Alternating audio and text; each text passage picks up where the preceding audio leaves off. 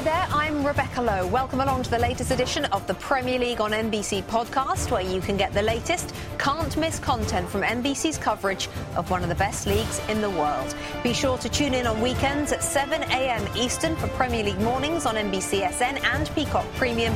But for now, we hope you enjoy the latest edition of the Premier League on NBC podcast.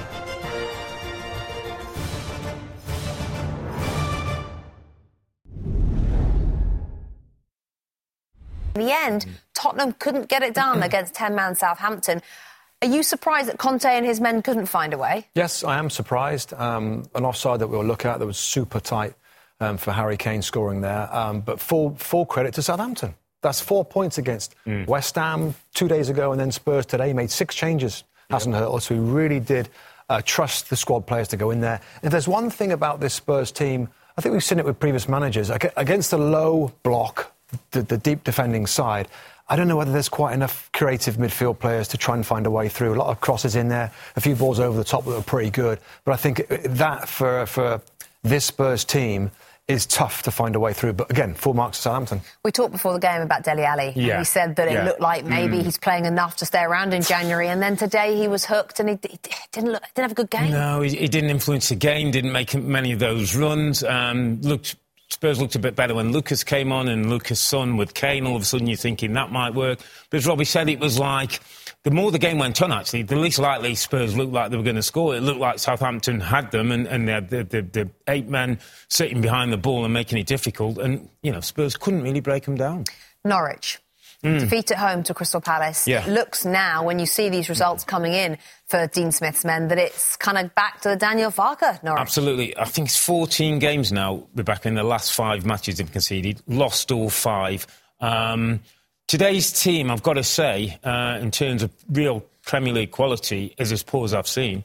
No, no Premier League. in the League whole of the Premier League history. In the whole of Premier League history, that, that's one of the poorest teams I, have seen that Norwich put out today. Now I don't know who, people were rested, people, you know, on the bench, but in their position, they need to be going for everything. And they look, back, as you say, they look a sad team today, and, and, and Palace did well to, to, get the victory. Benteke came off the bench, had a goal disallowed mm. for offside. Mateta yeah. scored. Yeah. Odsonne Edouard scored. scored. Have they found a little partnership there? You would hope so. Patrick wasn't there today, but he would have liked that, that your two centre forwards score, that they keep a clean sheet. There was no Wilf, there was no Conor Gallagher, so we talked about the, the, the, the dangers that they had going into this game. So that'll be pleasing, and that's what they need. They just need some regular goals from the centre forwards who can get them double figures. If they get that, Rebecca, they'll be well clear with the football they play.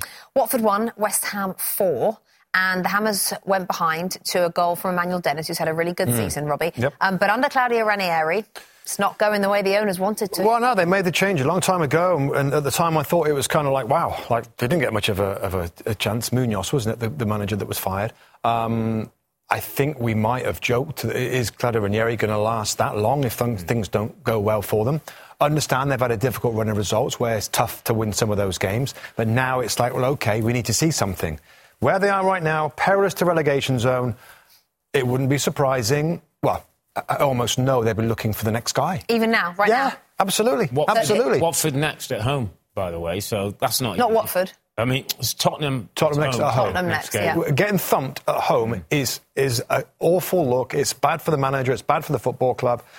I don't know how long they're going to stick with Claudio Ranieri. It seems crazy to say it, but I think we two know wins that. in ten, isn't it? Two, uh, two wins, eight defeats in ten games now. I mean, yeah. if you woke no up tomorrow sheets. and he was fired, absolutely no, no, no surprise whatsoever. No surprise. But where do they go? They can't keep firing managers and getting new managers just to try and survive, or can Who's they? the guy that did stick with for a while? Javier, Javi Gracia. Gracia. Gracia. Get him back? Gracia. Yeah, get him back. I mean, anything could happen. I don't know. The, Sanchez the, Flores, I don't know. I mean, I mean, this, yeah, this the, club, anything can happen. By the time we come back for the later game, don't be surprised if we're hearing something. It's just a shame as well because there's some good players, yeah, there's some good attacking players. Goals. The way they scored the goal today, just can't put it all together at once. And they're not in the relegation zone. They're two points outside of it, yeah. with Burnley, Newcastle, and Norwich below them. So we shall see. Now, it is the halfway stage in the season for some clubs, not for everybody, especially mm-hmm. Burnley, who've only played yeah. 15 games. But we always like to take a moment, chaps, don't we, and have a Mm-hmm. little look back at that first half. And we've asked you to both pick your team of the season so far, Robbie Earle Yeah. Mm. and Robbie Mustoe. But first of all, we're going to have a look at yours, Robbie, and then compare it Yeah. to your friends. This We can yours. just go quickly. So Ramsdale, Rebecca, breathtaking saves speak for themselves. Cancelo, unique, can run a game from left back. Trent Alexander-Arnold back to his best. Rudiger, I think, has been the real steady, consistent performer for Chelsea. And Dias for, for Manchester City, best defence in the league. Midfield, Rice picks himself, uh, as does Conor Gallagher. Bernardo Silva's been the difference maker for Man City in a team that is often about the team more than the, the individuals. Salah 15 goals, 9 assists, got to be in. Jota brought something different to Liverpool, 10 Premier League goals. And Heung-min Son, I think, has been the player for Spurs who's kept them going. And when Harry Kane was struggling out of form and out of focus, Sonny's been giving the goals. Okay, let's change it on to yours, Robbie Mustoe. Talk us through Hmm. what's different about yours. Well, yeah, I've got some different defenders and some different forwards. Um, totally agree with what Rob says about the players, of course, that were the same. Um, I think they're automatic, really, the fullbacks. Maybe Reece James, I did think about at right back, but Alexander Arnold's creativity is so strong. Centre back's different, Rebecca. Thiago Silva, 37 years of age, just one yellow card this, this season so far. Passes, intercepts, he's constantly organising, a real leader for Chelsea back there. So I just think he's maybe a little more uh, under the radar than a Rudiger. I like what Silva's done, particularly with his experience uh, centre back there. Max Kilman wanted to pick somebody a little bit different. Didn't want to go with the, the, the, the best teams and the City defenders that don't really have to defend because they have the ball all the time. Max Kilman, really strong part of the Wolves defence, which is the third strongest in the Premier League. Wanted to pick out somebody different. He's got a goal, important goal for Wolves. Um, we know he's very, very good with his feet. He's a former futsal player. So Max Kilman in there for Wolverhampton Wanderers. And my front line looks different. Mason Mount on the left hand side. I just think in different roles, different positions, four goals, uh, seven goals, four assists. Um, was really missed when he was injured. Just a very versatile, effective, improving player for Chelsea.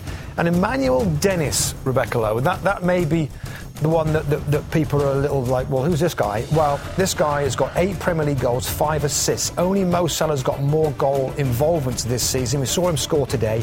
Remembering that he's new to this league, He's in a struggling side and he's had different managers. What he's doing as a striker at Watford is pretty remarkable. So There you go. So, did you pick Kilman and Dennis because you would pick those as the two best defender No. and striker in the league? So, well, the whole point of the thing No, is it's the not. best, That's not the point. It's best not the point. defender. No, it's and- how well they've done. Ha- ha- Okay. The best team, we're going to look to City and Liverpool. It's going to be their team. This is Not we, we- really.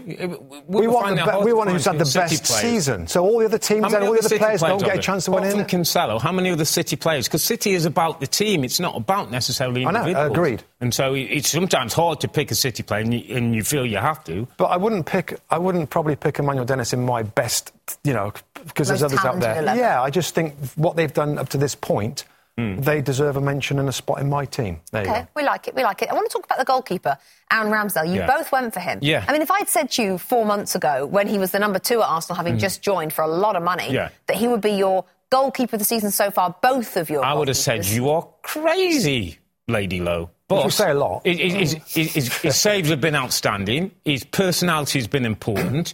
He's shown more drive and commitment and, and, and, and has proven to be a better goalkeeper than I thought. And it's been a great bit of business, Rebecca. I mean, it's a big deal being A goalkeeper really of Arsenal deal. Football Club. It really is, and he's taken it so well. Maybe good early performances helped with his confidence. Yeah. I think it helps with the confidence of his defenders. Now it's a, it's a new goalkeeper, a new back four for Arsenal this season, and I, he has surprised me with his some of his athletic saves, where he's made saves where you're like, wow, how did he get to that? So he's done really, really well. a special mention as well for, for Conor Gallagher, Rebecca. Mm. Mm. On loan from Chelsea, was at West Bromwich Albion last season. The only unknown player in there. Young kid, uh, still at Chelsea's academy. What a first half to the season he's had. Yeah, indeed. Didn't play today, though, didn't, did, No. did he? But Crystal Palace didn't need him, beating Norwich by three goals to nil. Right, manager of the season Hmm. so far. Robbie Mustoe, you get to go first on this one. We saw it on the graphic. It is. It's Pep Guardiola. Now, again, I, I'm, I'm looking at all the other teams and how they've done compared to what you might expect. I'd still go back to Pep for, for several reasons. Um, main reason being they're six points clear. We talked about there's no strike at the football club. No Aguero. Jesus isn't playing there. We thought that could be a problem. No problem. We also continue to see the rotations. Every player at that club is happy because they're part of the first team football. And they're still the team that looks, to me, to win games the easiest.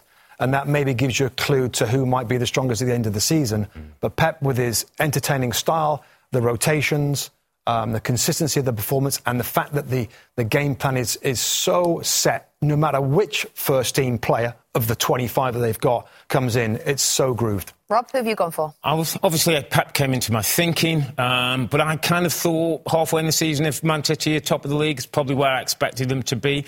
I looked at David Moyes, their fifth, Rebecca, thought he's had a great season with Europe, but I had to go for Mikel Arteta. First three games of the season, no points, no goals, nine goals against, all kinds of questions being asked. Chuck in the Aubameyang situation that he's had to deal with, go with the young players, be sitting fourth in the table, ahead of Spurs, ahead of Manchester United. Mikel Arteta has had an outstanding first half of the season. And comfortably fourth as well. There's a four point mm, yeah. gap between them and West Ham in fifth. OK, we like to do, I think you do it on your podcast every week, and we're doing it now as a half season marker yeah. for the most underappreciated mm. player in the Premier League. Yeah. Uh, Robbie Earle, you're first. I'm going to go for James Ward-Prowse, Rebecca. He scored today. Um, I think he's now one of the, fourth in the list of players who've scored 10 penalty kicks and scored 10 direct free kicks from outside the box. Just an academy player who's come through, who's a manager's dream, who's captain of a football club that doesn't get highlights. He's not big six, he's not big news, but continues to deliver for you week in, week out. He's the kind of player who will not really get the headlines. Uh, James Ward-Prowse has been outstanding. Who are you going for? I'm going for Bernardo Silva. Um, similarly, not not a flashy type of player, not a big time player, not not a you know player that a lot of fans um, flock to in terms of social media, everything else. He's got seven goals this year, Premier League goals. The top scorer for the football club right now. A player that can again can play in different spots, either side, high high front three or in the midfield positions.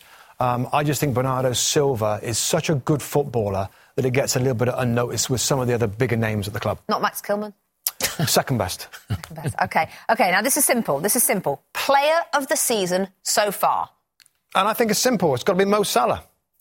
50, what is it? 15 goals, nine assists in 18 appearances, 15 goals in 18. Mm. Still consistent, still reliable scorer, still hungry, still wants to play in every single game. There's talk about him being, you know, arguably the best player in the world right now. Yes. So he has to be the player of the season so far. And is he the best player in the world right now? I think he is, yeah. Just looking around, we can't see everything. I mean, Lewandowski and a few other great players at other clubs, at big clubs. But I think Mo Salah's consistency and some of the goals he scores pretty special, yeah. Player of the season so far? Salah's been great, Rebecca, and I can't argue with that. But on, down the Robbie Mustoe role, a player who maybe not everybody would have seen, Declan Rice. Played for England, played all the games in the Euros, played every game for, for, for West Ham, 22 years of age, captains a football club, added to his games with some goals and some forward threat. Just a dream player to have. Continues to play at West Ham and not be turned by supposedly bigger clubs. Um, durable, plays every week, future England captain, best English player in the Premier League. Hasn't had his head turned yet. Hasn't had his head turned will it, yet. Will it be turned? At some point, yes, because he'll deserve that, that opportunity. And that could be next summer or this I, summer? I, I think, I, I think I this summer. summer. I think because he's got one will. year left one year left. Summer. Yeah. Makes sense. Probably going to. Sorry, West Unfortunately, yeah. Uh, uh, that's, they've got to try and get some money for him if he's going to leave. OK. Um, the relegation picture. We're giving you a second chance. We like to do this because we're very fair on this show. now you've seen half the season. Mm. Who are you now going for for relegation? Um, well, not much has changed, although I did do this before yesterday. So my bottom three are Norwich, Watford, Newcastle. Ooh, you're sending Newcastle I put down. Newcastle down based on I thought they'd get beat by Manchester United. They'll have 19 games to go. Will they be enough wins in 19 games to keep them in the league? I still think it's going to be tight, Rebecca. Really, really Especially tight. without Wilson and, without and Wilson, Maximin. I know we've got the January window, but they're up against it still. So I'm, I'm going to stay with it. I'm going to say Newcastle. So as of now, you've got Burnley surviving. I think Burnley will side. Know how. I think know how, style of play, games in hand. I think they'll. All they'll right, so okay. you're going Watford, Newcastle, Norwich. Robbie Mustoe? Well, I don't think they're going to be okay, and that's my one change. The start of the season, I had Southampton being relegated along with Norwich and Watford. I'm going to stick with those two picks, but I'm going to switch out Southampton. Done some good work, some good transfer window work. Rogers looks really, really good. And Burnley. The last in old school team in, in the league. The last old school grind away through. Others try and play maybe to their detriment, but I think this is it for Burnley. I think there's not enough goals in the side. Cornet has come in and done well. He's injured right now. Chris Wood's got two or three. I just think that old school mentality and, and philosophy is going to struggle to get the goals to Don't stay in the knock league. the old school. Well, Don't knock I know. So you've got Watford going down. How many managerial changes will happen between now and the end of the season Watford? just for Watford? They'll have one more go. Four. They'll Talking of four, the top four. Now you get a chance to tell us who you're going with in May, May 22nd. Who Okay. will be there? Top four. Just the top four. Okay, Yeah. so top four. It's the same as I said at the start of the season.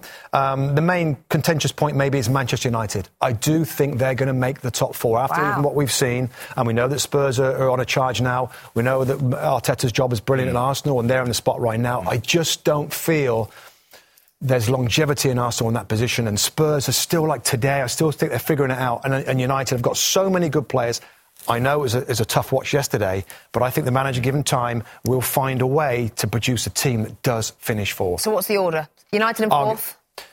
Then Chelsea, then Liverpool, then Manchester City. So So that's So a you've big change for me. That's a big change You went for with me. Chelsea I to win thought the league. Chelsea, yeah. Okay, but you're going with City. Yeah. All right, you started the season with City to win the league, and now your top four looks like what? As you were. City, Liverpool, Chelsea, Manchester United. You also grab think United. They're seven points away from that top four as things stand today.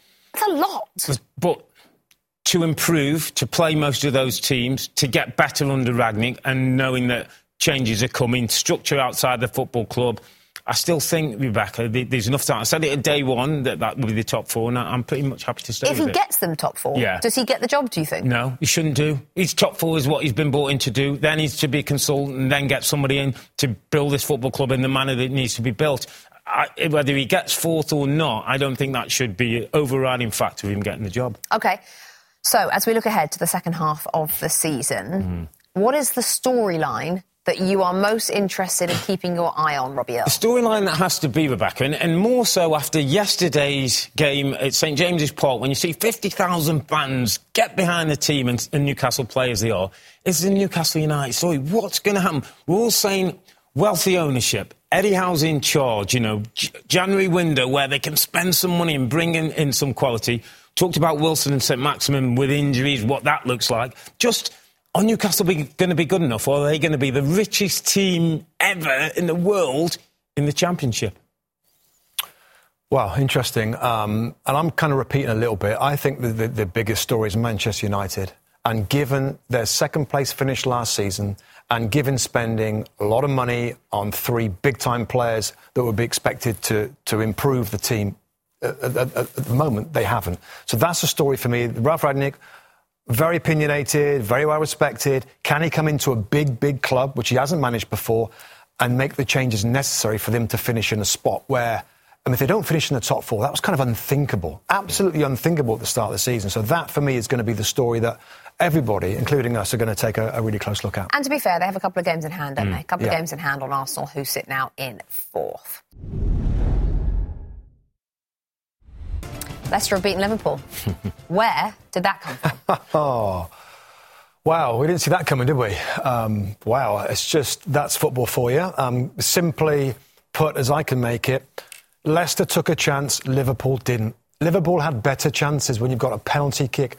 Sadio Mane goes through, I think, in the 55th minute and blasts over the top. Brilliant, gilt edged chances that we all expect those Liverpool players to take, given the goal scoring they've managed this season. Leicester always had a chance. We talked about first half. They had chances to score a couple of goals in the first half. The way that Liverpool play does make them vulnerable to counter-attacks. And to be fair, for the most part this season, they've smothered them pretty well. But Leicester City today, first half, and on the back of some brave subs from Brendan Rodgers in the second half, hmm. continued to have opportunities. We'll take a look, you know, what happened closer at the goal that they won the game with. But well done, Leicester. Liverpool didn't bring the shooting boots today. We'll talk Liverpool in a minute, but it's all credit to Leicester City. Yeah. They will get the I think- headlines, and they have to see this as a turning point, don't they? I think it's important we do that, Rebecca, that we don't talk about Liverpool, yes, they're at the top of the table and how many points behind Man City. But we questioned uh, Leicester before the game. We questioned Brendan Rodgers. Robert talked about, you know, do this team really roll the sleeves up and get in a fight? We can talk X's and O's and tactics board that we did and how they might get there, and that's important. But today they had a bit of spirit. When they were suffering, and, and I think it's 16 shots or something, 19 shots that Liverpool had in, in the game, they, they hung in there. The goalkeeper come up with some big moments for them, and they, they found a way to win the game. Good substitutions that came on were better than Liverpool's, influence the game in, in a better way, and that's almost what Leicester have needed. Six goals conceded against Man City. 3 3 last week when they should have won probably the League Cup, then they go out on penalties. Today was a, was a, was a big test for the team, and you could see with, with the fans and Brendan Rodgers how much it meant. It's not been a brilliant season either in goal for Kasper Schmeichel, but today, mm. tonight, in this game, chaps, mm-hmm. you've picked him out, as you said there, for some brilliant saves. Let's have a little look at some of those moments, of course, starting with the penalty that yeah. Mo Salah in the first half took, saved, it's coming in a second, yeah. saved by Kasper Schmeichel, and then he couldn't the put it in the rebound. The the key one. Um, you know, 15 goals already, this guy. Schmeichel goes the right way. They get a bit of fortune that the ball sort of rebounds.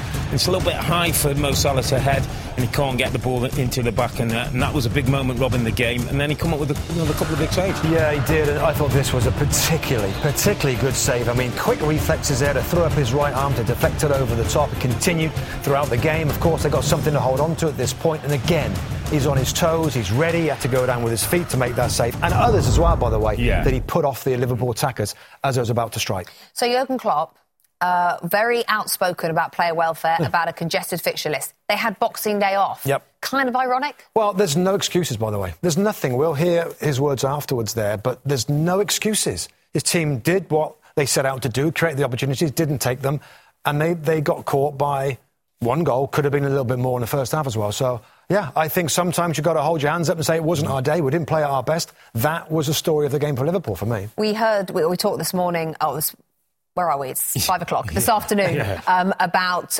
pre-game. Jurgen Klopp said, we cannot, we, we have to make sure there are no defining moments. Yeah. Today, they've got to make sure today wasn't, but it's six points now, Rob. It starts to feel like it, Rebecca, and, and, and you could almost see the desperation in the end. You know, Alisson coming up, the corner kicks, the big efforts to go. That's it. That's a, a, massive blow for Liverpool, knowing that they're going to lose three of the players to the African Cup of Nations, knowing that they, they, they got Chelsea to come. That, that is a big, big blow. And, and, and also, I just think, we, we talked about Schmeichel, just credit a back four, Rebecca, of Thomas and Amartey and Ndidi and Castagne, who held out the best Premier League attack. 50 goals Liverpool scored. Four players who probably don't ever start in Leicester's best back four have kept a clean sheet today. Yeah, we said pre-game, didn't we? What would, the, what would be the message to the defenders? And we all said best of luck, and they didn't yeah. need it yeah. in the end. Partly as well because they had this man in goal. Well, Kasper, considering the defensive issues you've had this season, considering um, the opposition, where do you place tonight and the win? An important win, a very important win. You know, uh, the turnaround being so so so fast, having a very difficult game two days ago, or one, oh, I had done, yeah, one two days ago. Um, you know, to go out second half in the uh, in the previous game perform the way we did, and then today going in, you know, tired legs, tired minds, going in, putting in a performance like that. You know, it's uh, it's a credit to everyone. Um, it's a credit to our mentality. You know, we, we haven't had it our way this season, I think, and. Um, the thing we always character ourselves uh, us, about ourselves is, is that we, we don't give up. We keep going, and uh, and today that was that. What was key to your penalty save? Because it seemed to give the whole stadium a lift once, once it had happened, almost some, some real belief. But what was key from your point of view? Saving it. Saving it.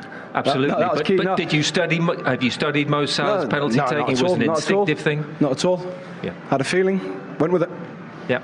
Uh, and then when you see him following up with a header, yeah, you're just praying. You're just praying. We know we've had, we haven't had that kind of luck. You know, I think uh, the last penalty I saved here at the King Power, the, you know, they scored the rebound, so we needed that little bit of luck, uh, which we got today a couple of times. But when you're up against an, an, opposition that good, you know, you, you need that bit of luck. We didn't have it against City. We had it a bit today. Was, was it almost the way that the manager had planned it? Obviously, be strong defensively if you can be, but then the counter attacking, and obviously the way you got the goal. Well, I mean, it's obviously an element of our play, uh, something we know we can do. We, we want to try and, and have the ball, but in, in periods against teams like, like Man City and Liverpool, there are going to be long periods where you don't have the ball, so you have to have that threat on the counter. Um, Addy came on, fantastic. Ke- Kiernan Dewsbury Hall, you know, great assist. So, um, so yeah, it's a, it's a thoroughly enjoyable win, um, and uh, now we just got to rest up and move on. And what do you hope it can give your season? Because it has been a bit stop-start, obviously the European issue as well. So what do you what do you hope it can give your season now? What, what's achievable? No, I think I think for us the, the key this season is consistency. You know, we haven't found that consistency. Um, but I've said it many times before. The, the, the, the, thing about it is that if if I'm sitting back and, and, and analysing us as a team, as a as a club, as a unit, and uh, if I was to sit back and think that we aren't doing enough, we aren't working hard enough, then it'd be a problem. But you know, I can honestly say we're working so so hard on, on every aspect of the game, um, and yeah, we we we've we've needed that little bit of luck today. We got it, so hopefully that can uh, that can kickstart us. Well, it feels like a special night for your supporters. Well done. Thank you. Cheers. Let's go back upstairs then to Arlo and to Graham. Arlo, you said before the game if it was nil-nil, you'd eat your hat. You don't have to eat your hat, although maybe you should because arguably it's an even less believable scoreline. Leicester yeah. beating Liverpool. Get the hat off, start eating. Uh, I totally agree with you. I don't think anyone saw this coming. What a bonkers result, Graham. Even the Leicester fans leaving were just, and they were throwing you cake, Christmas cakes, weren't they? They were. Um, and, and, they looked shocked and deliriously happy. I mean, what an effort. But for Liverpool, for a game of this magnitude, we were at Brentford earlier in the mm. season when they drew 3 3. Were there echoes, different scoreline, but echoes of that sort of performance? Well, the obvious thing, and we were speaking about this earlier, weren't we? The, the Salah miss against Brentford, which could have put them 3 1 up and they ended up 3 3. And today, you know, not taking chances. Obviously, people miss penalties. That's that's you know uh, understandable. But the former Mane was saying before the game hadn't scored in eight in all competitions mm. and was looking for a goal tonight. And he's got that energy. He gets himself into some great positions. But I was really surprised he at least didn't force Kasper Schmeichel to make a save um, with when he got put through. And it's funny with with any team I think they've got so many creative players. The the missed chances, you can always think, oh, we're going to get more chances. We're too good not to get more chances, and we'll score goals. We always score goals. And then suddenly the clock starts running down. Mm. Leicester score the goal. It gives them something to really hold on to and to believe in. And they did it. And that's the wonderful thing about football. You can just set up a, a desire and a, and, and a, a team sort of shape that makes it really hard to break down. And then if everybody performs to the level at which Leicester did today, individually and as a group, mm. then you get these fantastic results that don't obviously don't do the league much good in one sense when you've got so something the title race. six p- points behind. Yeah, yeah. But my goodness, isn't it isn't it amazing to see these these results? How impressive was it from Brendan Rodgers and from the eleven then 14 players that, that, mm. that, executed that game plan. No, phenomenal. It was very brave um, uh, plan, you know, to play two up front and, and Maddison. So three really creative players in the team from the start of the match. I think that set the tone for Leicester, and then they got better and better as the game went on. And then the substitutions perfectly timed. Tielemans and Lookman coming on obviously had huge influence in, in, in how the game played out. But but all in all, I thought they were fantastic to a man. I think Dewsbury Hall, best game I've seen him play, mm. probably the best game I think he would say he's ever played. And and the optimism from a Leicester perspective, despite all the injuries, must be that unity and togetherness, that desire. You can't you can't you can only encourage players to mm. be like that and they were phenomenal to a man tonight yeah it's been a topsy-turvy season for Leicester City but a big win for them against Liverpool let's cross the other side of the ground and hear from defender Virgil van Dijk well, Virgil, did you deserve better, or did Leicester just about deserve the win? I think they deserved the win, um, but it was obviously down to us. I think we were um, poor the last third, in my opinion. Um, a lot of crosses that obviously they defended well. It was just overall uh, not a good performance, and um, obviously they didn't create much, but they looked dangerous on the break. What they obviously good at. Um, so obviously credit to them, and we have to look uh, look at ourselves. Everyone has to look in the mirror and um, improve, and uh, that's what we will do. That's part of football. Yeah, it's so rare, isn't it? Obviously, Liverpool always score. They have done always always scored this season. You miss a penalty, or the penalty is saved, and then there are other chances as well. Was there was there a sense maybe that we will score and a, a complacency set in? Well, yeah, you know, we, uh, we will keep trying until the, the very end, and we created a good chance, in my opinion. Fortunately, today was was not the day that uh, it felt in, in, in, the back of the net. Uh, penalty missed, yeah, could happen. Obviously, it's very disappointed for us. Um, but yeah, what I said, you know, it's, it's part of football, and we have to take take this with us and. Uh, be ready for a very big one on Sunday. The decisive moment, the Lookman goal, a good goal, or should you have done better defensively? As as, uh, as a unit. Well, obviously you don't want to concede at all. I think uh, he had a little bit too much space at first, and um, we let him, you know, get in his strength. He's, he's a good dribbler.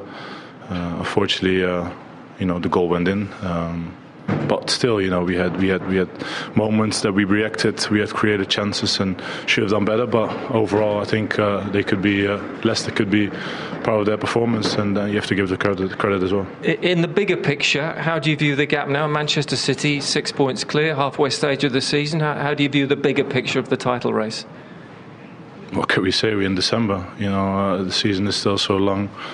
Um, anything can happen still. We've seen it now, you know, with with the COVID, but also with injuries in, in teams. You know, things things can change. They have been. Uh, fortunate that no one obviously has has, uh, cases, but you know we, we, there's no point for us to look at them or look at Chelsea or look at the other teams around us at this point of the, in the season, and we won't. We, we we should look at our performance today and, and have to improve and take it with us to the next game. You know, it's it's, it's we, we, we all wanted to do better today. That's that's a fact. Um, and unfortunately, we weren't good enough, and, and, they, and they deserve the win.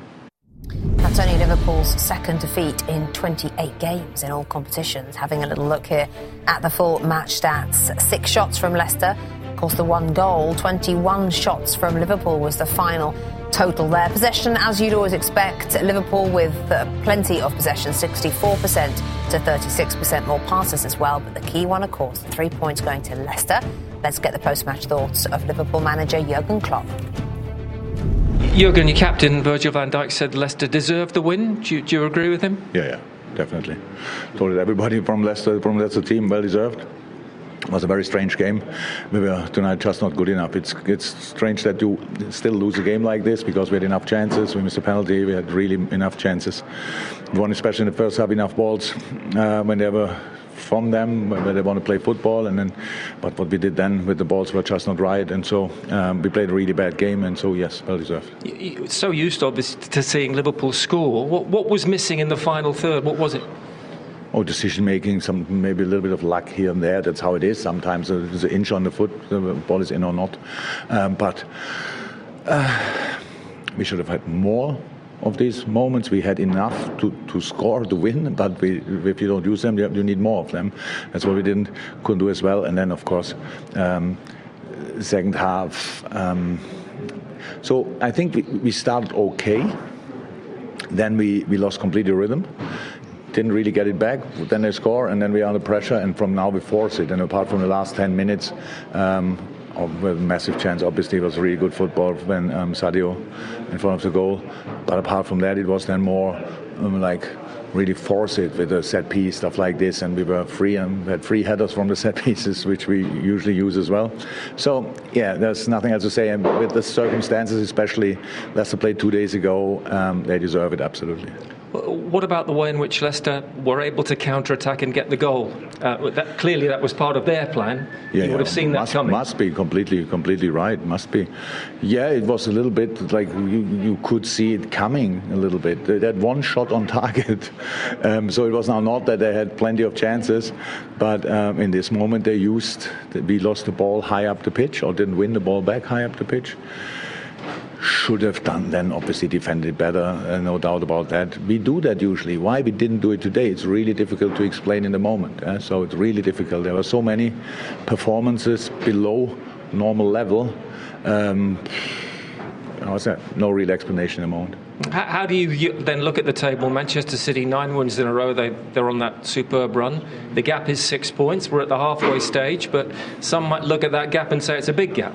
It is. It is. We would say it's a big gap, but it's, look, you can imagine is in, in, this moment, the gap to City is not my problem. So if we play football like this more often, then we don't have to think about it. If we play our football, normal football, uh, Liverpool football, then we have a chance to win a lot of football games, and then we will see where, it, where we end up. But for the moment, is is this the gap not my main problem? So the key now is how you recover from oh, this. recover, yeah, yeah, yeah. We, we, we, we have to. You, defeat is a defeat, a proper defeat. If you don't learn of it, so and we have to learn, and we, we will. The first thing, don't, don't do it ever again like this, because we, the, the we had from a specific moment, no rhythm, and we're not calm enough to get the rhythm back, and it's our fault. Thank you, Jurgen. A very honest assessment there from Jurgen Klopp, and the two main chances he's talking to chaps are these. Yeah, I just think, you know, two golden opportunities to score the first goal. And the first goal was always going to be key in this game. If Liverpool have got it, you expect Liverpool, uh, Leicester's resistance to really fade at that point. And there's a little bit of fortune that uh, Kasper Schmeichel talks about. You'd expect Mo Salah, the hottest player around, to score that. And then, you know, early in the second half, this chance is absolutely spot on, ready for Sadio Mane to score it. His touch sets him up lovely. The ball's outside his right foot. He can go whichever side he wants and he puts it over the top. Though you talk about defining moments in games in terms of Liverpool, those two were it. Now they had other opportunities, and Schmeichel made some good saves. But if you're having a day where you don't score one of those two, then you're vulnerable to the counter-attacking goal, which is exactly what happened. He's such a classy manager, and when Yeah. he comes out with that kind of interview, I'm just Yeah. going to remind everybody tonight we just weren't good enough. Mm. It's strange that we're still losing these kinds of games. Yeah. It was a really bad game. I have no real explanation. You can't ask for much more. They're Very- allowed a blip. Very honest, almost like the words that you can imagine he's talked about in the dressing room. The reason why they've lost it, Rebecca, they've had 21 shots, still not been able to, to, to find the back of the net. And there's a hint of disappointment there because I think he realised how big this game was and the six point gap against the Manchester team that are rolling along nicely. We know how they can go on long runs. That, that, that will hurt him a little bit. And I just think as well, you know, all the talk that's been about, you know, the COVID and all that situation, it was time to get back to the football today. It was time to get the three points, and that hasn't happened. And, you know, that could, that could be damaging. Well, it's simplistic to say, but not only do they have to get better, they've got to hope that Manchester City drop. Listen, it, it's it's tough to see City dropping too many points right now. I just think we're halfway through, hmm. Rebecca. We're halfway through. It's two results, six points. Um, there is a long way to go right now. You know, I know City last year went on a phenomenal run at this point, but that's tough to keep doing that. And, and they're going to have injuries as well. I just think it's not doom and gloom for Liverpool. They've got a game, a very important game. Their next game is Sunday the 2nd. Chelsea. Chelsea This away. coming Sunday. Yeah, this coming That- Sunday. that's huge. And that's the last game before, and they got a little bit of fortune there because the African Cup of Nations are okay for players to be released on the third, starting from the third. So Mane and, and Mo Salah can play in this game. That's the game now. Yeah. That's the one to react from that and see whether they can go again and, and obviously beat a very good Chelsea side with Lukaku back in the mix. Um, and get back on track. But that, that's a blip. I like the way he was honest there, Rebecca. I said, like, let's see what he says. Honest, hold his hands up.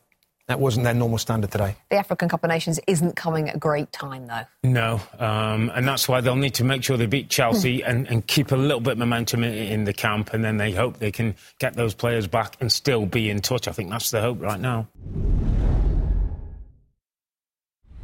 So Manchester City, eight points clear.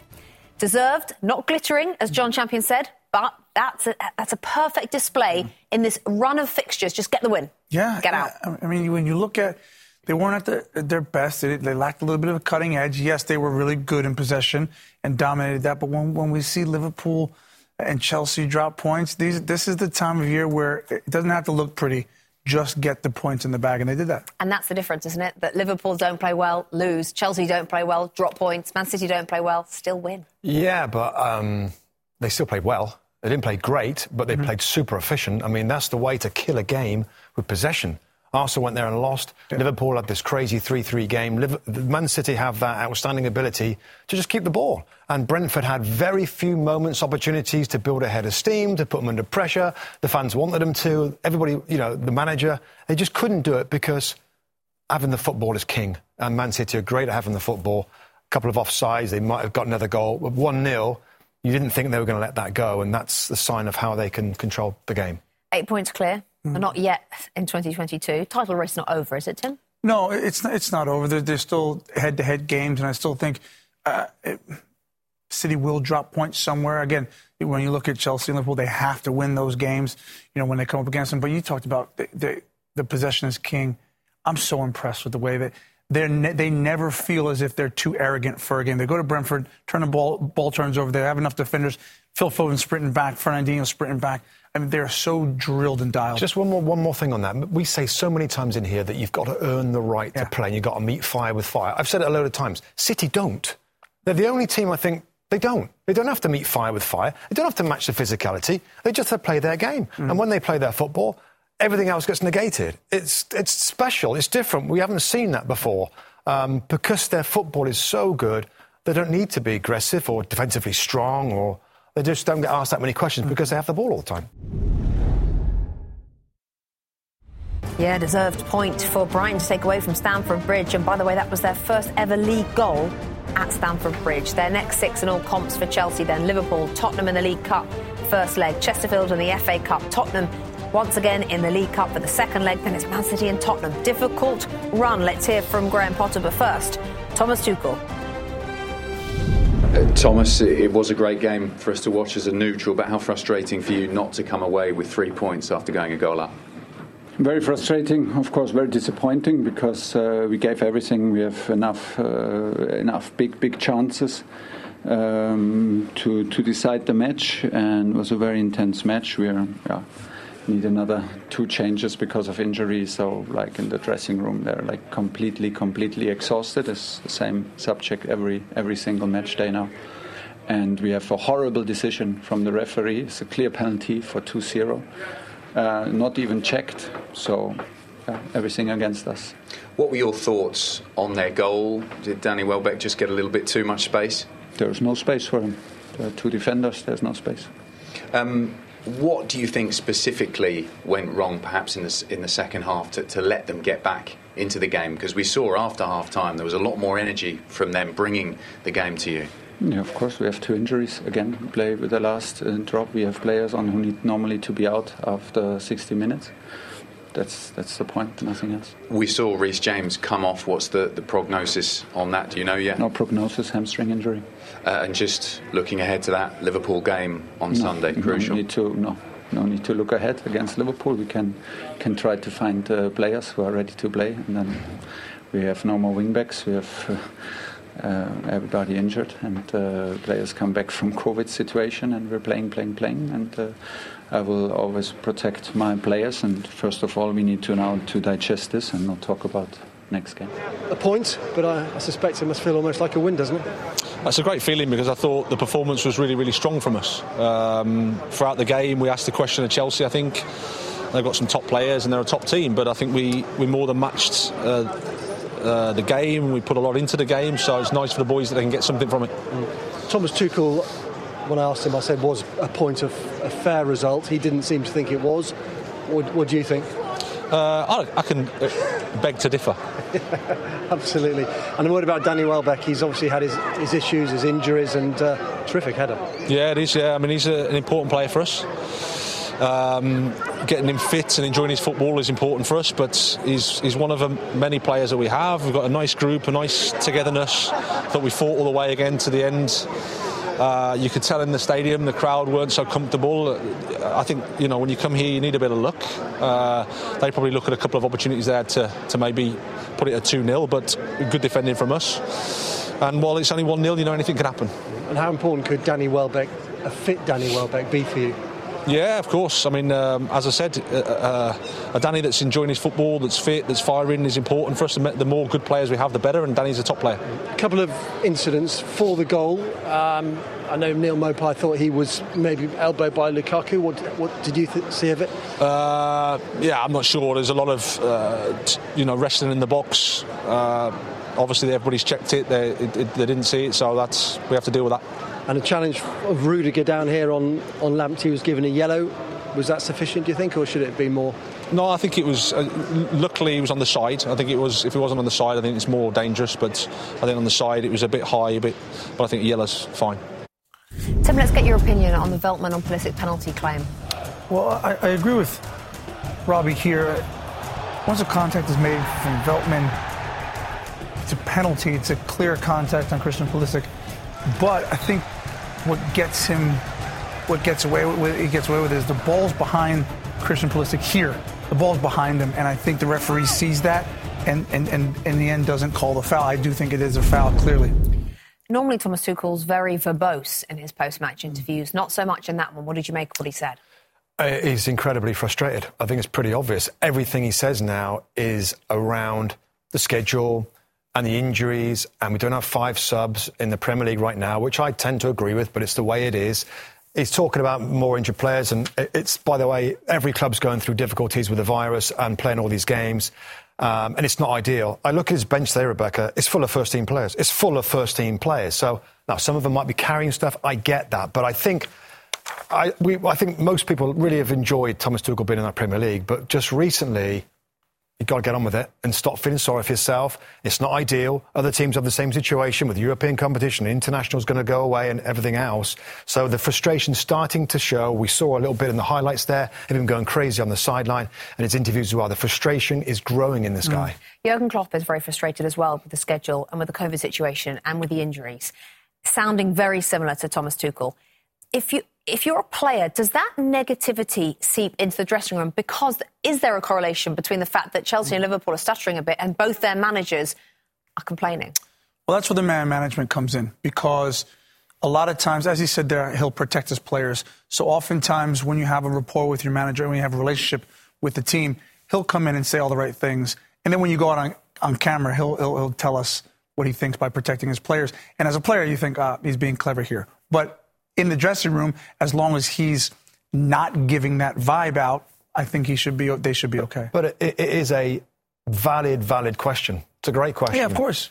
Because I think we see that many times, Tim. We did a thing with Newcastle United with the uh, the top 30 moments where he he lost it and the yeah. players lost it. Kevin Keegan, you mean? Kevin Keegan lost it. Sorry sure. for, for Newcastle. And I think there is a little bit that does that does give them a slight out. Well, you know, we, we are playing all these games, and yeah, yeah. just to take the focus, the mind off of the game, and, and being consistent. So I think there's something in that. Yeah. Let's talk about that performance then under Ralf Rangnick, as Jim Bradford said that on com- there on commentary. Clearly, the best day yet for him. Mm. Yeah, the best day yet. I, I was. We, we, were looking for a reaction. Mm. It was good for me to see. You know, you're hearing about morale being low. I didn't see it. Um, rumors of cliques forming, didn't see it. That that felt like a really good performance. More than that, I talked about at halftime the light bulb looking like it's going off with some of the partnerships and the players. That felt good to me as well. Uh, overall, obviously, playing at home, you want to entertain the crowd. They did that. So, yeah, well done. Talking about the system, so mm. you still felt he went with a 4 2 2 2, but at times he definitely got more width, didn't he? Yeah, I, I think he did do. Usually with, with Rangnick, we know, we know that he loves to get his width from the fullbacks. Now, he was getting the width today from Luke Shaw, who's going forward from left back, and what you would see is Wan-Bissaka would just tuck in there enough like a central midfielder alongside Matic. And then what you had then at times on the right was Sancho keeping his width. So he was still getting he was still getting his width. But what he today what looked a, lo- a lot better was the defensive organisation. And I think that was to do with Matic, who I thought was outstanding, which then in turn allowed McTominay to get forward and go and shine as well. So a lot of positives. Matic, of course, getting on a little bit in yeah. years. What happens if he can't play every game? He, he's not going to be able to play every game. I think what today has shown is that Matic is probably the best player to partner whoever it is who's going to be playing alongside him. But what it also shows is that Manchester United need a young, mm. disciplined defensive midfielder. From Burnley's perspective, it's just a case of forget about it, move on. We've got much more mm. more important games really from those around us in the league to play. Yeah, I don't think there's any throwaway games. Certainly, Sean Dyche wouldn't say that, but. These are the these are the games where you try and give a good effort, give a good account of yourself, and they did that. They had a few few half chances but this was, wouldn't be a game where I think we're going to get three points. That is to come for Burnley. He was in decent form, wasn't he, Scott McTominay, in this one? So since the firing of Ole Gunnar Solskjaer under both Michael Carrick and Ralf Rangnick, it's been unbeaten. Six games played, four victories, two draws. Let's hear from Scott McTominay. Scott, the win was important, but is that your best performance under Ralf? Um, yeah, probably first half as a team, I would say so. Yeah, I feel like we were still a little bit flat second half. For whatever reason, I don't know. We need to get that, that for a full 90 minutes, which I don't think we've had many times this year. But yeah, as I say, we're learning and adapting. And the, the, the game against Newcastle was difficult, you know. So we have to bounce back from something like that. I think the manager said that we set a record for the most amount of turnovers in, in the league for a long time. So that message was clear: keep the ball better, forward passes more, all the all the rest of it, what the manager wants. So I feel like the first half was was positive. Yeah. He wanted more energy. In particular, what did you find in the first half? Yeah, I feel like there was more energy, but goals help energy. Obviously, goals help energy. Obviously, if we we bang two or three in against Newcastle in the first half, I feel like the whole team gets more energy. So, goals putting in the back of the net is so important. And for us, it's it's learning, adapting. I don't think we've been we've good, we've been good enough over the course of the whole season. To be fair, so now it's time that we start really stepping up and, and doing much much better. And the manager's so demanding, these coaching staff as well, that, that we have to. There's no other choice. We have to step up. You play for Man United. It's the only way. Well, you started the ball rolling, first goal of the season. Have you been working on your shooting? Yeah, obviously a lot of the times this season I've been a little bit, a little bit deeper. Last season I could get to the box a little bit more and, and stuff like that. Today it was more. I was saying to our new stay, but yeah, was, I was struggling this morning before the game to, to actually play. To be fair, so managed to pull through. What, what was up? My right foot. Oh, okay. I looked all right tonight after Newcastle, but no, I'm fine. Recovered well, so yeah, you, we've got another game in. You got the one. You could have had three. Yeah, I know. Normally, when it was the same against Leeds, I could have had three or four against Leeds, and obviously similar tonight, their goalkeeper made a, an amazing save for, for Cristiano's goal, and, and, obviously the one in the second half was was a great save as well. But no, as I say, it's it, we're all learning, we're all adapting. We play for Man United, we're, we're dominant, and we need to, we need to get results, and that's simple. The, the smiles are back. Uh, there were questions raised about the team spirit, about players arguing with each other at Newcastle. Is that was that a fair point? Yeah, I wouldn't. I wouldn't say so. I feel like the, the whole reason why the, the performance was disappointing against Newcastle was the turnovers. It was as, it was a simple frustration. I feel like off the ball against Newcastle, we weren't as bad as what, what people are saying. Obviously, body language is one thing, and the manager's completely come and cut that out, and he said he wants no more. So that's that's final. All the players are, are firmly taking that on board, and it's important that we do. You're four points behind Arsenal now, who are fourth. You've got a game in hand. Is fourth the minimum? Yeah, listen, obviously it's the old cliche, but new managers come in, it's it's different, we're adapting, we're learning. We don't want to look too far ahead. Obviously, it's such a cliche thing to say in football, but the next game against Wolves is more important than, than anything that we've got on our minds at the minute. It's fitting, I suppose, that a Scotsman on the eve of Sir Alex Ferguson's 80th birthday. Mm-hmm helped helped uh, well a win for Sir Alex tonight, I suppose. Yeah, legend of the game. Obviously, got a lot to thank him for. So happy birthday! Did you get him a present? well, I might have to get a, him a, a win. The, the, yeah, the win. the win will do. Well done tonight. Thank you very much. Nice one. Lovely stuff from Scott McTominay there. So Manchester United, as he said there, four points behind Arsenal with a game in hand. So fourth is in their sights. Elsewhere, you can see the eight-point lead at the moment that Manchester City have, and they play first this weekend, which could mean an 11-point lead over Chelsea by the time Chelsea and Liverpool play on Sunday. Let's take a look at the bottom half, shall we? How are Burnley doing? Well, they're still in the bottom three, of course. They've played 16. Others around them have played 17, 18 or 19 games. So they also have plenty of time, plenty of games to close the gap. It's just a two-point gap between themselves and Watford.